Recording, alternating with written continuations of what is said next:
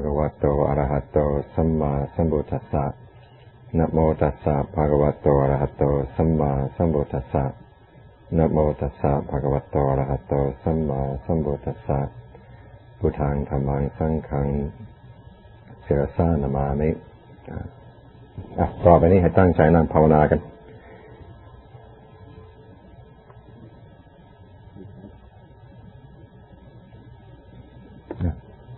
Sit and meditate. Get in a comfortable position. Focus on your breath.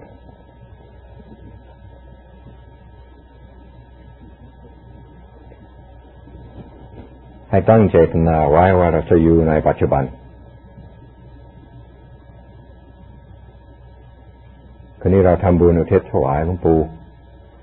ให้ใจของเราแน่วแน่อยู่ในปัจจุบันอยู่ในความดี ให้จิตใจของเราเป็นยอดเดียวอย่าให้มันแตกเป็นหลายยอดปรับปรับปรุงจิตใจถือว่าเราเราทำสมาธิถวายหลวงปู่ปรับปรุงจิตใจของเราให้มีคุณค่าขึ้นมาขณะไหนเราอยากจะถวาย ถวายให้หลวงปู่ก็ต้องจัดให้ดีไว้ก่อนจะเอาใจที่ฟุ้งซ่านใจที่รำคาญ ใจที่มีนิวรณ์ครอบงำมาถวายท่าน ที่เราทำบุญนี้เราถือว่าเราต่ออายุให้ท่าน วิธีดีที่สุดที่จะต่ออายุให้ท่านก็ท่านจะได้ทราบว่าพวกเราได้ปฏิบัติตั้งใจปฏิบัติถึงท่านไม่อยู่ที่นี่ท่านกลับไปเมืองไทยแล้ว แต่พอท่านทราบว่าลูกเสร็จของท่านที่นี่ยังตั้งใจปฏิบัติเหมือนเดิมมาเลยทอดทิ้งข้อวัดปฏิบัติที่ท่านอบรมไว้ นั่นเป็นกำลังใจให้ท่าน ว่าท่านอยู่ที่นี่ทั้งหลายปีก็ไม่ได้เสียไม่ได้เสียประโยชน์ไม่ได้เสียเวลาเปล่าๆลูกเสกยังจังตั้งใจปฏิบัติ นี่เป็นยาอายุวัฒนะให้ท่าน ที่นี่เป็นที่นี่เป็นลูกเสกของท่านต้องนึกถึงคอวัดของท่านคุณธรรมของท่านเป็นยังไงพยายามอบรมจิตใจของเราให้อยู่ในข้อนั้นในธรรมะอันนั้น ก็เหมือนท่านยังอยู่ คนที่อยู่ใกล้ตัวของท่าน เขาก็ได้เปรียบเราอย่างหนึ่งก็ท่านเข้าไปรับธรรมะจากท่านทุกวันทุกวัน ที่เราอยู่ห่างไกลแล้วพยายามทำจิตใจของเราให้มันอยู่ใกล้กับท่านด้วยการปฏิบัติ ถึงจะอยู่ไกลก็เหมือนอยู่ใกล้ เพราะฉะนั้นต้องนึกถึงข้อ รรมะของท่านที่ท่านมีอยู่ ที่ท่านปฏิบัติตาม คนนี้จะขอยกธรรมะข้อหนึ่งขึ้นมามันจำได้เคยมีอยู่ครั้งหนึ่ง ครั้งหนึ่งในอดีตที่มีปัญหาในวัดภูนี่แหละว่าจะให้ใครเป็นยายในวัด จะให้ญาติโยมเป็นยาย จะให้พระเป็นยาย ก็เข้าไปกราบถามหลวงปู่หลวงปู่ก็บอกตอบตรงๆว่าให้ทำเป็นยาย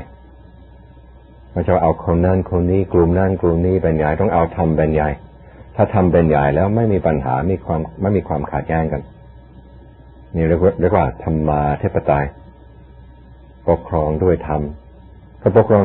ปกครองตัวเราเองนี่แหละ ไม่ต้องพูดถึงปกครองวัดนะตั้งใจปกครองตัวเราเองให้บรรทมอย่าทำตามอัตตาเทปไตยหรือโลกาเทปไตยอัตตาเทปไตยหมายความว่าเอาตนเป็นใหญ่ ความเห็นของตนเป็นยังไงก็เอาตามนั้น ชอบใจยังไงก็ทำอย่างนั้น นี่หลวงปู่ไม่เคยพาทำก็ดูตัวท่านเอง ข้อไหนข้อไหนที่เป็นธรรมะของพระเจ้าท่านก็ตัดแปลงตัวของท่าน เข้าไปหาธรรมะไม่ได้ตัดแปลงธรรมะเข้าไปหาตัวท่านเพราะเหตุนี้เลยที่เรากราบไหว้ท่าน ก็ไม่ได้กราบไหว้อะไรก็กราบไหว้ธรรมะของท่านก็ ด้วยกายด้วยวาจาด้วยจิตใจของท่าน ท่านยังปฏิบัติดีปฏิบัติชอบ เราจึงกราบไหว้ท่าน ที่เราควรจะให้ความเคารพในตัวของเราเองด้วย แต่แทนที่จะเอาตนเป็นยายเอาธรรมะเป็นยายกว่าตนเนี่ยเรียกว่าเคารพตัวเราเองตัดเปลงตัวเราเองเข้าไปหาธรรมะ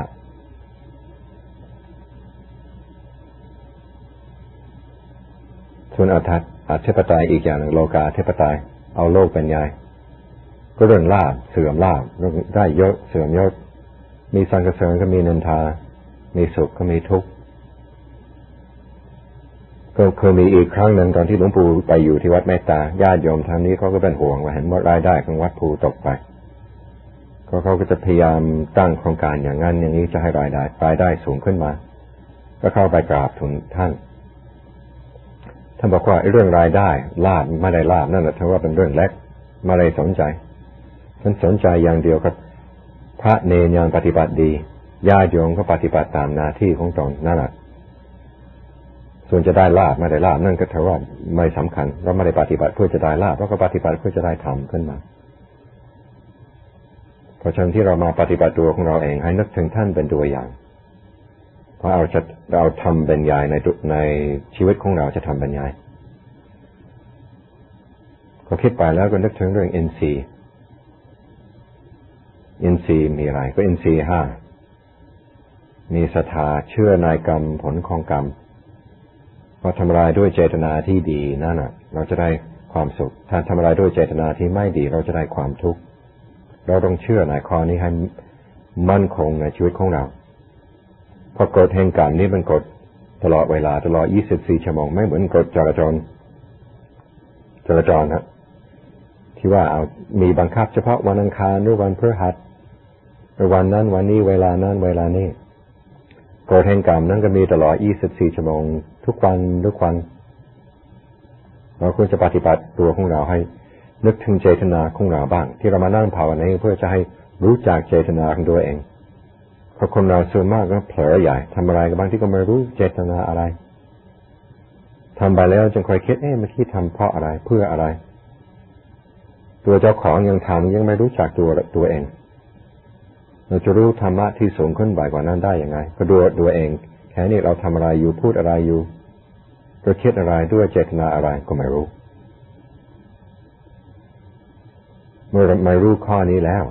อย่างอื่นเราจะรู้รู้ยังไง ที่เรามาฝึกปฏิบัติภาวนาเอาเจตนาของเราให้มันมั่นคงลงมาในพุทโธหรือมั่นคงลงลงอยู่ในลมหายใจเข้าออกเพื่อกำหนดอาการสามสิบสอง ก็เพื่อจะรักษาเจตนาที่เป็นกุศลไว้ เมื่อเริ่มตั้งลงไปแล้วก็จะเห็นเดี๋ยวก็ล้มเดี๋ยวก็ล้มแต่ล้มไม่เป็นไรก็ลุกขึ้นมาได้ ตั้งไหม่ล้มอีกตั้งไหม่ไม่แพ้มัน เดี๋ยวก็จะกลายเป็นนิสัยขึ้นมา มันก็ไม่ล้มหรือถึงจะล้มก็ตั้งตัวดันทันทีมาในแพ้ด้วยอำนาจของกิเลสมาในแพ้ด้วยด้วยอำนาจของความเผลอนะ นี่ก็เลยได้เอ็นซีทั้งหลายข้อนะครับด้วยศรัทธาตั้งใจที่จะรู้เจตนาของเจ้าของ แล้วก็พยายามทำสิ่งที่เฉพาะเจตนาที่ดีที่เป็นกุศลมันมีความเพียรด้วยขณะในกฎแห่งกรรมที่ว่านึงมีตลอด 24 ชั่วโมง ก็ทำอยู่เรื่อยๆมาให้ขาดว่าขาดดอน มาให้อกุศลเข้ามา เข้ามาแทรกเพราะคนเราต้องการแต่สิ่งที่ดีตลอดเวลา ดีบ้างไม่ดีบ้างใครอยากได้ ขณะรถที่ดีบ้างไม่ดีบ้างมันไม่ใครอยากขับ นี่ชีวิตของเราเองเราจะสร้างให้มันดีบ้างไม่ดีบ้างเรียกว่าไม่ได้เมตตาตัวเองไม่ได้สงสารตัวเอง ต้องรักษาเจตนาที่ดีเจตนาที่เป็นกุศลตลอดเวลา นี่เรียกว่าวิริยะอินทรีย์ความเพียรก็เป็นใหญ่ในชีวิตของเราต้องมีสติคอยตามรักษา ให้เดือนเราอยู่เรื่อยๆเผลอนิดเดียวไม่ได้ให้สติตั้งไว้มันเหมือนเราเป็นนายช่างที่สร้างชีวิตของเราขึ้นมา ก็ต้องเตือนสติให้สร้างให้ดีนะอย่าสร้างให้เสีย เราอย่าไปเถอว่าเราทำความดีมากถึงขนาดนี้เราพอจะเผลอบ้างไม่เป็นไรอย่าไปคิดอย่างนั้นตอนที่เผลอนิดเดียวลบล้างความดีที่เคยทำไว้ต้องต้องมากไหม ราะฉะนั้นต้องระวังตัว เอาสติปัญญาขึ้นมาให้กิเลสปัญญาใหญ่กว่าสติ เมื่อมีสามข้อนี้แล้ว มีศรัทธามีความเพียรมีสติ ก็สมาธิจิตที่เราต้องการนั้นก็ย่อมต่างต่างได้ง่ายพอมีกำลังในการรักษา ก็กิเลสไม่ได้เป็นใหญ่ในชีวิตในจิตใจของเราก็มีธรรมะเป็นใหญ่สมาธิตั้งมั่นแล้วก็ปัญญาก็ย่อมเกิดได้ คือปัญญามันเกิดเพราะอะไร เพราะใจของเรานิ่ง มองดูตลอดเวลาไม่ได้หลายไปตามเรื่องนั้นหลายไปตามเรื่องนี้ ใจที่ยืนนิ่งอยู่นั่นแหละยอมเห็นมันคนที่วิ่งกับคนที่ยืนมันเผ็ดกัน คนที่วิ่งผ่านต้นไม้จะถามว่าในต้นไม้นั้นมีเป็นต้นอะไรบ้าง ลักษณะของใบเป็นยังไง มีสัตว์อะไรบ้างอยู่ในต้นไม้ก็ตอบไม่ได้ เพราะมันเบลอไปหมด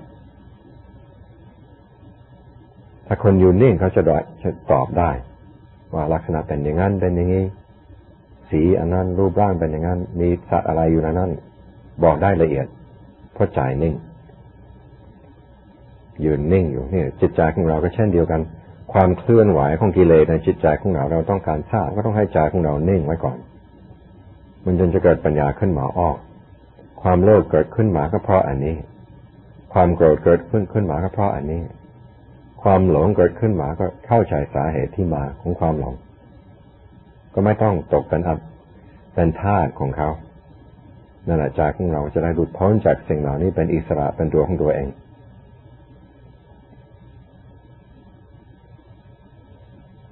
นี่เมื่อเราปฏิบัติตามนี้แล้วก็เอาทำเป็นใหญ่ในชีวิตของเรา เป็นเจ้าเรือนในจิตใจของเราก็ว่าได้ เมื่อเป็นเจ้าเรือนเสร็จแล้วเราก็จะมีความสุข อย่างหลวงปู่เคยพูดไว้อีกคำหนึ่งท่านก็ชี้ที่ภูเขาที่รอบๆวัดแม่ตาเห็นภูบอกเห็นภูเขาไหมเห็นครับภูเขามันหนักไหมท่านก็ตอบทันทีว่าอ้าวในดวงของมันเองมันก็หนักอยู่แต่ถ้าเราไม่แบกไม่หามนะมันหนักที่เราก็ไม่เป็นไรมีจิตใจของเราก็เช่นเดียวกัน ถ้ารู้จักปล่อยวางพวกกิเลสทั้งหลาย ความยึดถือทั้งหลาย ที่ทำให้เกิดความโลภขึ้นมาได้ทำให้เกิดความโกรธขึ้นมาได้ เกิดความหลงขึ้นมาได้ ถ้าเรารู้จักปล่อยวางแล้วใจของเราก็จะเบาเป็นอิสระใจของเราจะได้มีความสุขเหมือนอย่างท่าน เพราะฉะนั้นที่เรามาทำสักการะในหลวงปู่ในคืนนี้ทำบุญอุทิศให้ท่านเพื่อจะต่ออายุให้ท่าน ก็สำคัญที่เราปฏิบัติจิตใจของเรา ปฏิบัติกายวาจาใจของเรา ให้เป็นไปตามธรรมะที่ท่านเคยสอนไว้่านตามตัวอย่างของท่านก็ท่านบริยกตัวตนของท่านให้สูงกว่าธรรมะเรื่องของโลกนั่นแหละท่านก็ถือว่าเรื่องเล็กเรื่องน้อย ท่านเอาธรรมเป็นใหญ่กัดแปลงชีวิตจิตใจของท่านอะ เป็นปลายดามธรรมประตามพระธรรมของพระพุทธเจ้า ท่านก็ได้รับผลดี ยิ่งท่านเห็นว่าท่านอุชามาอเมริกา เหนื่อยยากลำบากขนาดไหน ที่ต้องมาอยู่ที่นี่ แต่ท่านยังอุตส่าห์มาเพื่อเป็นประโยชน์ให้ชาวโลกมีเราก็ชาวโลกก็ลูกเสกของท่านเราก็ปฏิบัติตามแนวทางของท่านไม่ได้ทอดทิ้ง ก็เหมือนเราอยู่ใกล้ท่าน ถ้าท่านได้ทราบข่าวขึ้นมาว่าลูกเสกยังปฏิบัติอยู่ท่านก็เกิดกำลังใจขึ้นมาว่าได้ทำประโยชน์แต่คนยัง รู้จักทราบซึ่งในประโยชน์ของท่านยังพยายามรักษาไว้ไม่ทิ้ง นี่เรียกว่าเป็นยาอายุวัฒนะให้ท่าน เราทำทุกวันทุกวันก็เหมือนบำรุงกำลังใจของท่านทุกวันทุกวัน อย่าได้ขาด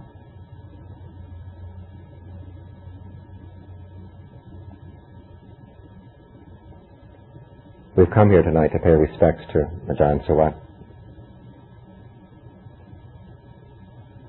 You have to think if it weren't for him, what Puritat wouldn't be here, what Metta wouldn't be here. we wouldn't have the places that we have to come and practice. And so we want to show our gratitude to Him. And one way of showing gratitude is to remember how He practiced while He was here. In the Buddha's teachings, they talk about three ways of establishing your priorities. And Ajahn Suwat was the sort of person who established the Dharma as his number one priority in life. In other words, he trained his thoughts, he trained his words, he trained his deeds to be in line with the Dharma. And this is why we respect him.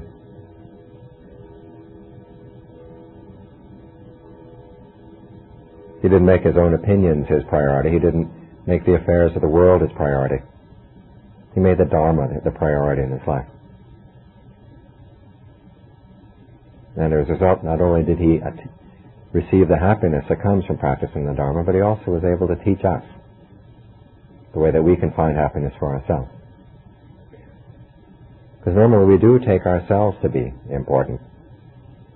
Our concerns, our opinions, our ideas, those become the number one priority in life for most of us. But what are those things? Well, mainly they're defilements. Greed, anger, and delusion become the governing force in our lives.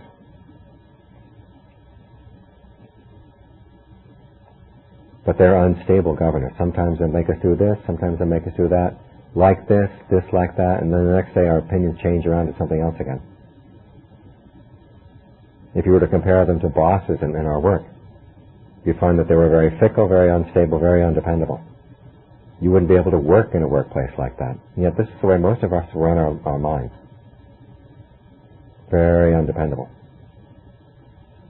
Sometimes we take the world to be our priority, take the, the views and fashions of the world, the ideas of the world, and follow along with that. But again, these things are very unstable, because what does the world have to offer? It has to offer wealth and then poverty, loss of wealth. Status, loss of status. Praise and criticism. Pleasure and pain. And these things turn around. They're like wheels, but they're not like ordinary wheels. They're more like gears in a machine. And if you let yourself get caught up in them, it's like getting your shirt sleeve or your, your pants caught up in the gear of a machine. They just pull you in, pull you in, pull you in. And if you're not careful, you, your happiness gets smashed to bits. So you can't really depend on yourself as a governing principle. You can't depend on the opinions of the world as a governing principle. You have to take the Dharma, because the Dharma is something that doesn't change. From the time of the Buddha, from before the time of the Buddha. Just now we had a chant of the many Buddhas that there have been through the many aeons. And in, case, in each case, the Dharma is always the same. Particularly when you, when you make the Dharma in charge of your life, there are five qualities that you want to develop. The first is conviction. Conviction in the power of your own intentions. This is why when we meditate, we focus on our intention the intention to stay with the breath, the intention to stay with our meditation word, which might be Buddho or Dhammo or Sangho. We want to be very clear on what our intention is and then try to maintain that intention. And what you often find, especially when you're first meditating, is how weak those intentions are. Other intentions come in from you don't know where. And knock over that original, that your basic intention for the meditation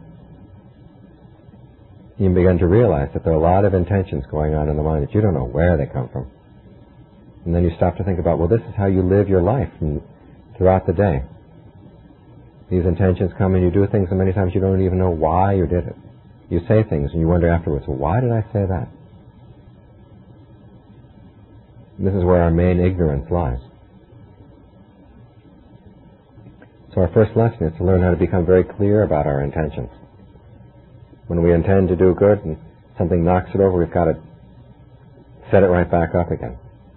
You want to stay with the breath? Okay, the mind wanders off, bring it right back to the breath.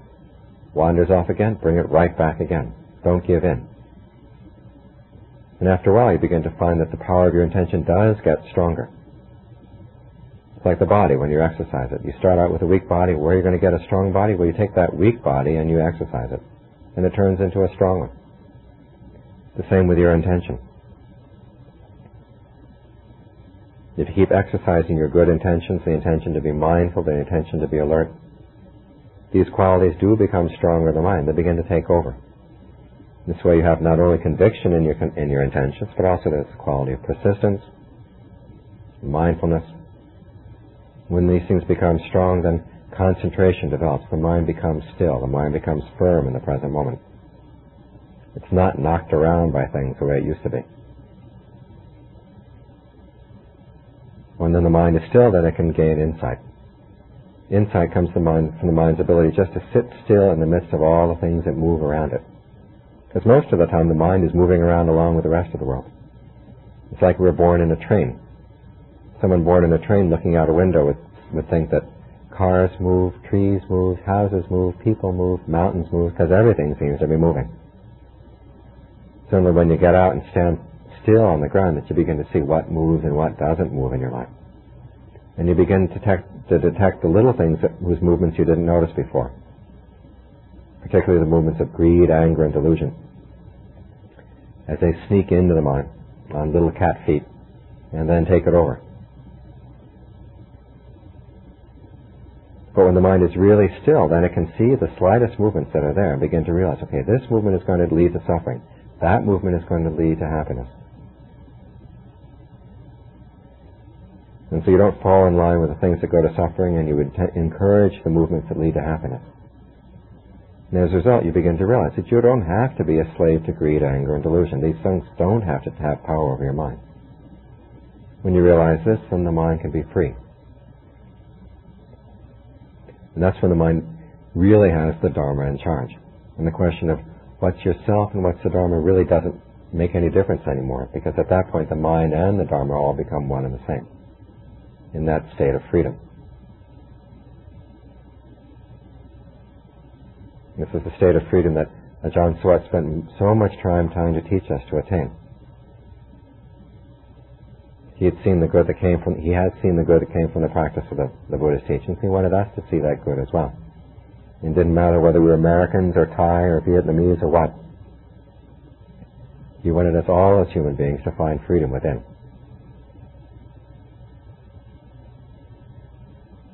They have a saying in, in Buddhism that the highest form of homage to the Buddha, to his disciples, is to practice their teachings so as to achieve the same freedom that they experienced. Not that they wanted anything out of us, it's just they had seen something that was so good that they were willing to devote their lives to it and then devote their lives to teaching us how to follow that same practice as well.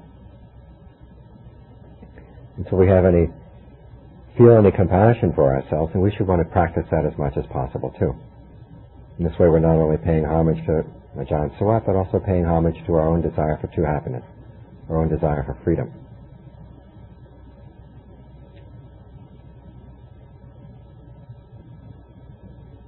So this is why we meditate. To become clear about exactly who's in charge of this mind.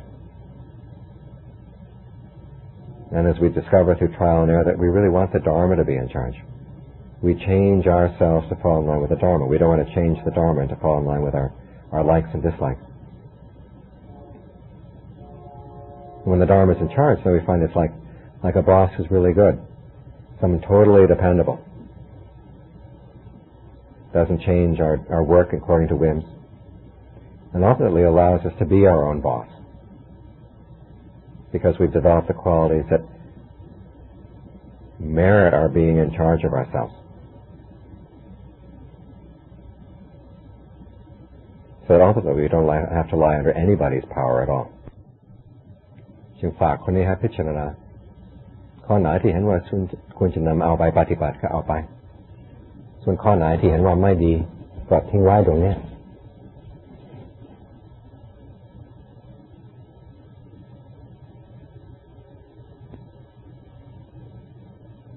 อาตมาจะขออนุมัติอนุโมทนาในส่วน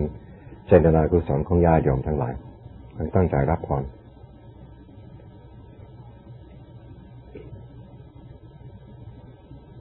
ยะถาวาริวะหาปูราปะริปูเรนติสาคะรังเอวะเมวะ อิโต ทินนัง เปตานังอุปะกัปปะติ